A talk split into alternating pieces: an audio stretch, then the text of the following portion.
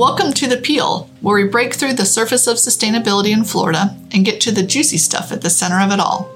I'm your host, Amber Whittle, Executive Director of Southface Sarasota.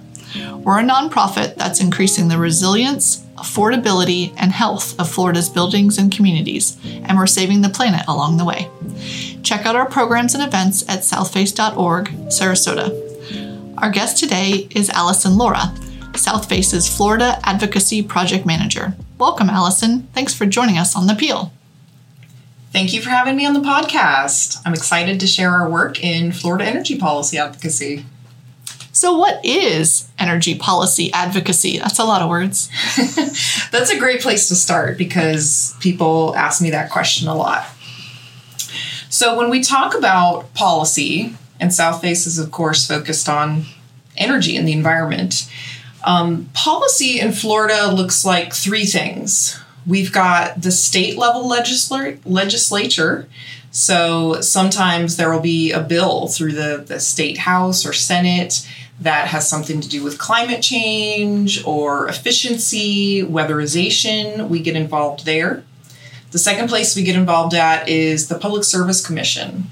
So, this is the body of representatives that regulate all of the utilities, so gas and electricity and telecommunications. And the third place is the Energy Office, which is inside the Florida Department of Agriculture and Consumer Services. You'll hear that called FDACS a lot. So that's where the Energy Office sits. And they're a great resource too to uh, complement utility efficiency programs because they can help get federal funds and distribute resources that way. So we like to interact at these three levels of state level government. Excellent. And so, how can our listeners um, interact with those three different levels? You can get involved too because this is this is democracy. So when I think about advocacy, I think I'm actively participating in the democracy that I'm part of. So before new rules, regulations are passed, there's pretty much all the time a public comment period. And so that's where you, Amber, your neighbors, our neighbors, students can get involved and just email your message of support or opposition or ideas and suggestions for what direction these should go in. So, for the most recent thing we were working on, we came in as kind of more the professional interveners and we joined a lot of regular folks who just wanted to tell their story about what's happening to their electricity bills. Exactly. And so the Public Service Commission I mean, you can call or email your state legislatures directly, and you can do the same thing with the Public Service Commission. So there are public comments, and then if you're not during the public comment time period, you can also just email them or call them directly, and they they compile those comments, right? That's exactly correct. So that would be more of the informal way. You can email your representatives anytime. And then the formal way when we have something that's actually in a formal docket that needs to be voted on by the commissioners, then you can also submit your comments through the, the Public Service Commission website and it gets actually very formally um, adopted into this legal proceeding. And is there any way to interact with the Energy Office? Or is that is doesn't have such policy, such um, I don't know politics at- attached to it? That is one of the the benefits of the energy office since they're a little smaller. Um, as advocates, we see them as a little more accessible, maybe a little more friendly to the environmental issues. I'm still learning about the best ways to work with them and get the community to work with them, but that's also a real major intention of Southface is to really engage with the community and help you guys understand how to participate in the democracy too. Absolutely. So you talked about policy. What's the difference between policy and advocacy? Right, there's that second piece there. so policy is like the thing, advocacy is the how. So we start by working with a coalition. So that's basically just a team of allies like minded organizations and we strategize.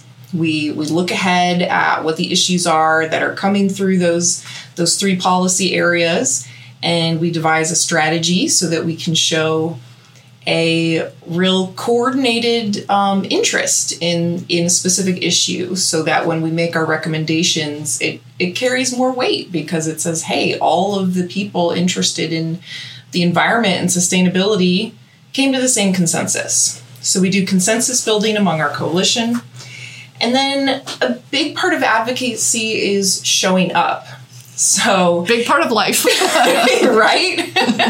Just get there. So part of my role is to physically go to Tallahassee and participate in public workshops and meetings and and open um, activities in the in the commission or the legislature. And so I did that recently. I went up to Tallahassee and spoke about why we need more energy efficiency.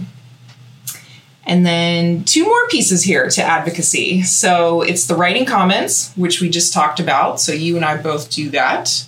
Um, my comments will be more like 10, 20 page research documents showing all the evidence about uh, why these ideas are efficient, effective, resilient. And then the public also writes their own comments, and these tend to be a little more uh, personal, heartfelt, emotional, and it's it's great um, for our policymakers to hear all sides of the story like that, right? And then the fourth part is what we're doing right now as a podcast, right? This is our, our outreach and awareness where we want to connect you with the work we're doing and get you involved in that because when we have more people talking about the same issues, they become priorities to these decision makers.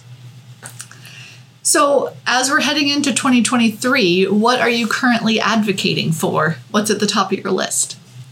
So, at the very top is energy efficiency. The, the biggest topic in the Public Service Commission over these past two years has been the FEECA Act. So, it's an acronym for the Florida Energy Efficiency and Conservation Act. So, that comes out of the legislator. That that kind of is like a goal that says we need more energy efficiency. And then they create rules on how to implement that piece of legislation. And so the project I am currently working on and that I went to that workshop for in Tallahassee is the goal setting rule for demand side resources.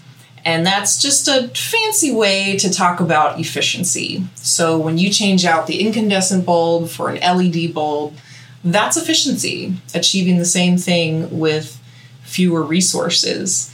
And the reason it's so important is because efficiency is the least cost resource. So when you think of the whole power grid of Florida as a whole, we've got natural gas plants feeding it, utility scale solar feeding it sometimes solar panels on your roof feeding it.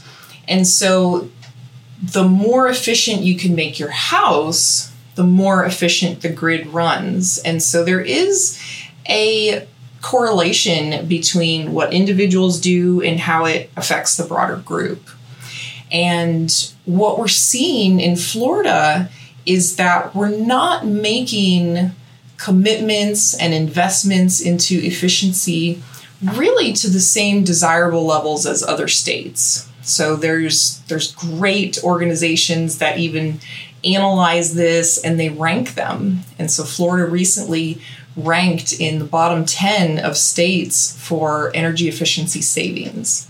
And so that's hurting you and I because then we have to make up for it by putting more energy on the grid that's basically just leaked out, wasted out, right? So we don't want leaky pipes that waste resources, waste money.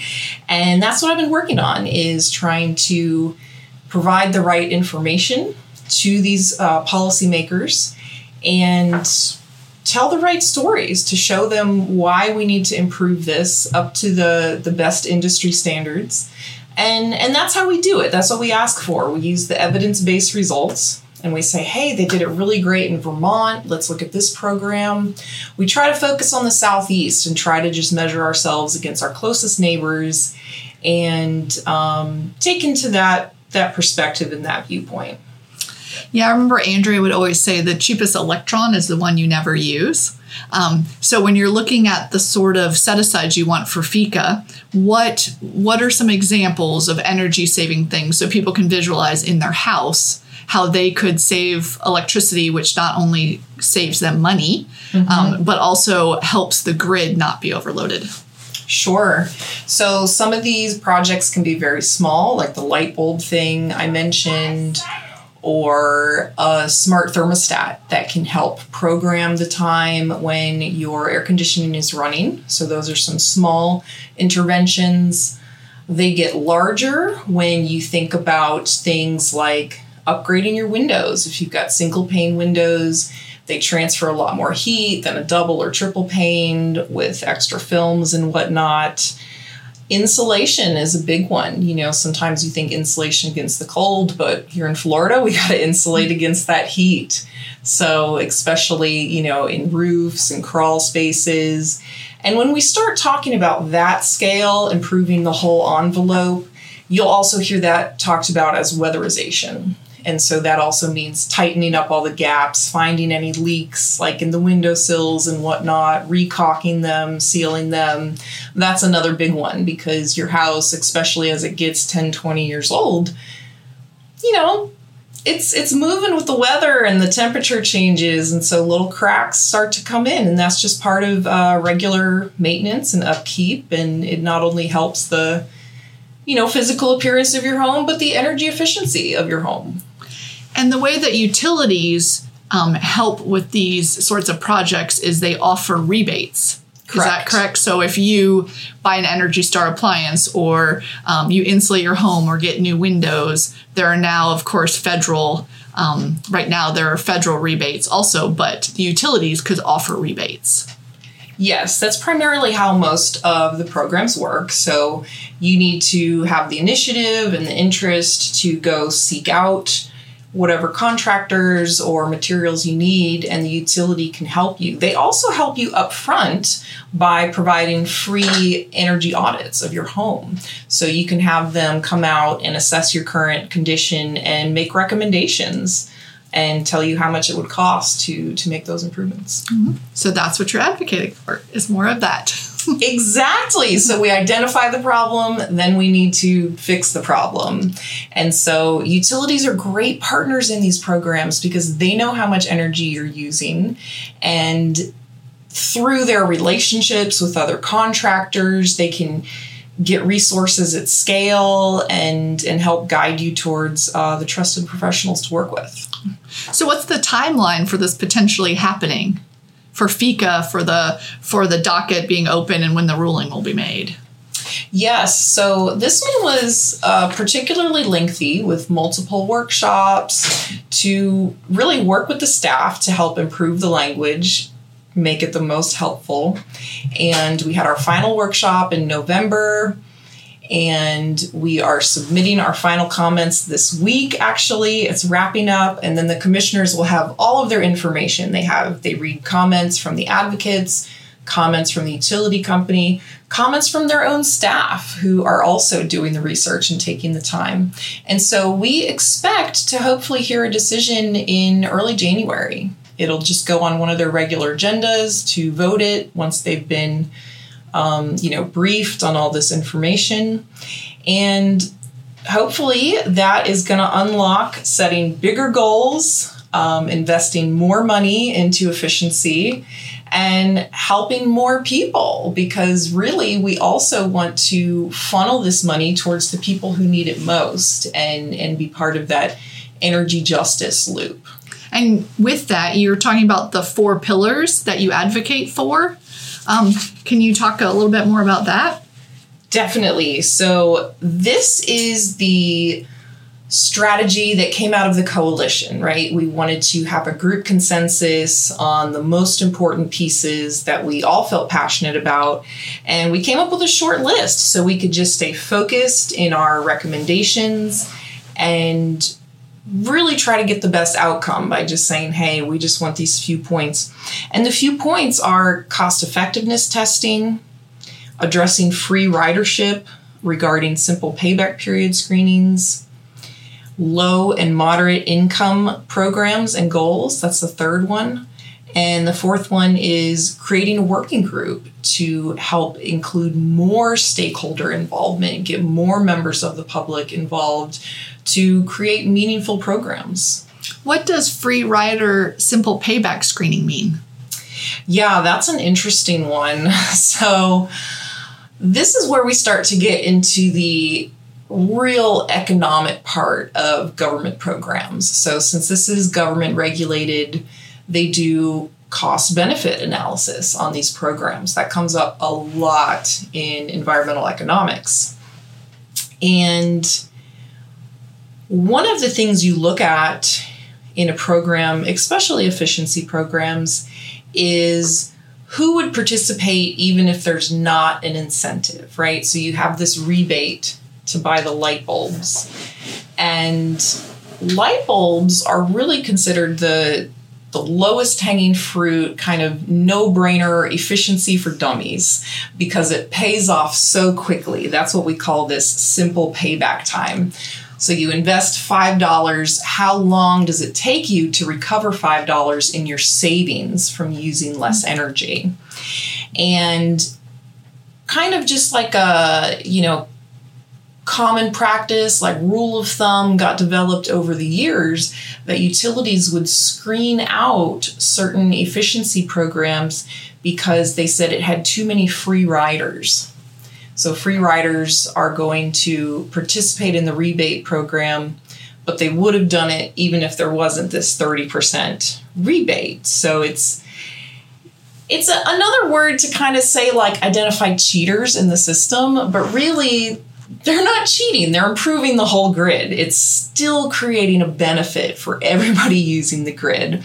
So, really, we see it as just kind of a, a sneaky loophole. You know, how lots of people criticize corporations for all those loopholes to get out of paying taxes. This is kind of one of those loopholes to get out of running efficiency programs.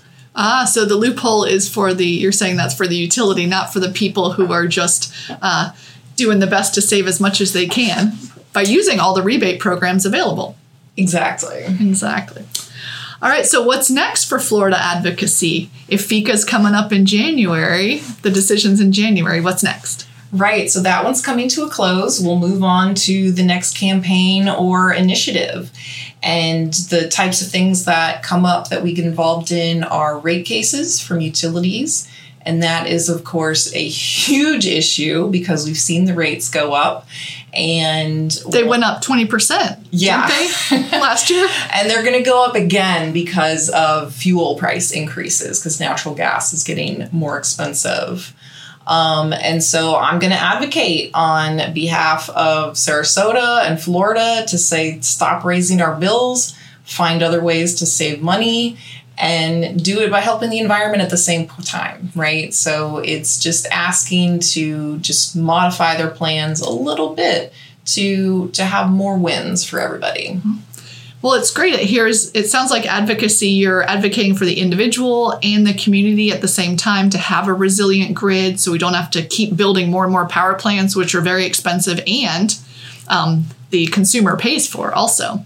So it sounds yes. like Southface is doing great work at all those different levels. We do, and, and I've talked really technically here today, but you know we're always out there adver- advocating for more rooftop solar, more electric buses. They they all have that role in the grid, and it all gets together. So it's it's fun to make those connections, you know, and and see it as affecting each other. Right. And just as a final plug for the utilities, they're a great partner because they do need to have a resilient grid because, as you mentioned, as um, electric buses and electric cars and electric bikes, as they all come online more and more and more, they're gonna we're gonna need a very solid grid because that's gonna be a huge increase in demand. Exactly. And population, right? As population grows, your electricity demand grows. And so the utilities incentive is to manage peak demand so that they can um, stabilize their investments in the grid. So we're helping them do that. Exactly. We want to be their friend. Exactly. So, thank you, Alyson, and thanks for listening to The Peel. To get involved with Southface Sarasota, visit southface.org Sarasota. Until next time, stay sunny.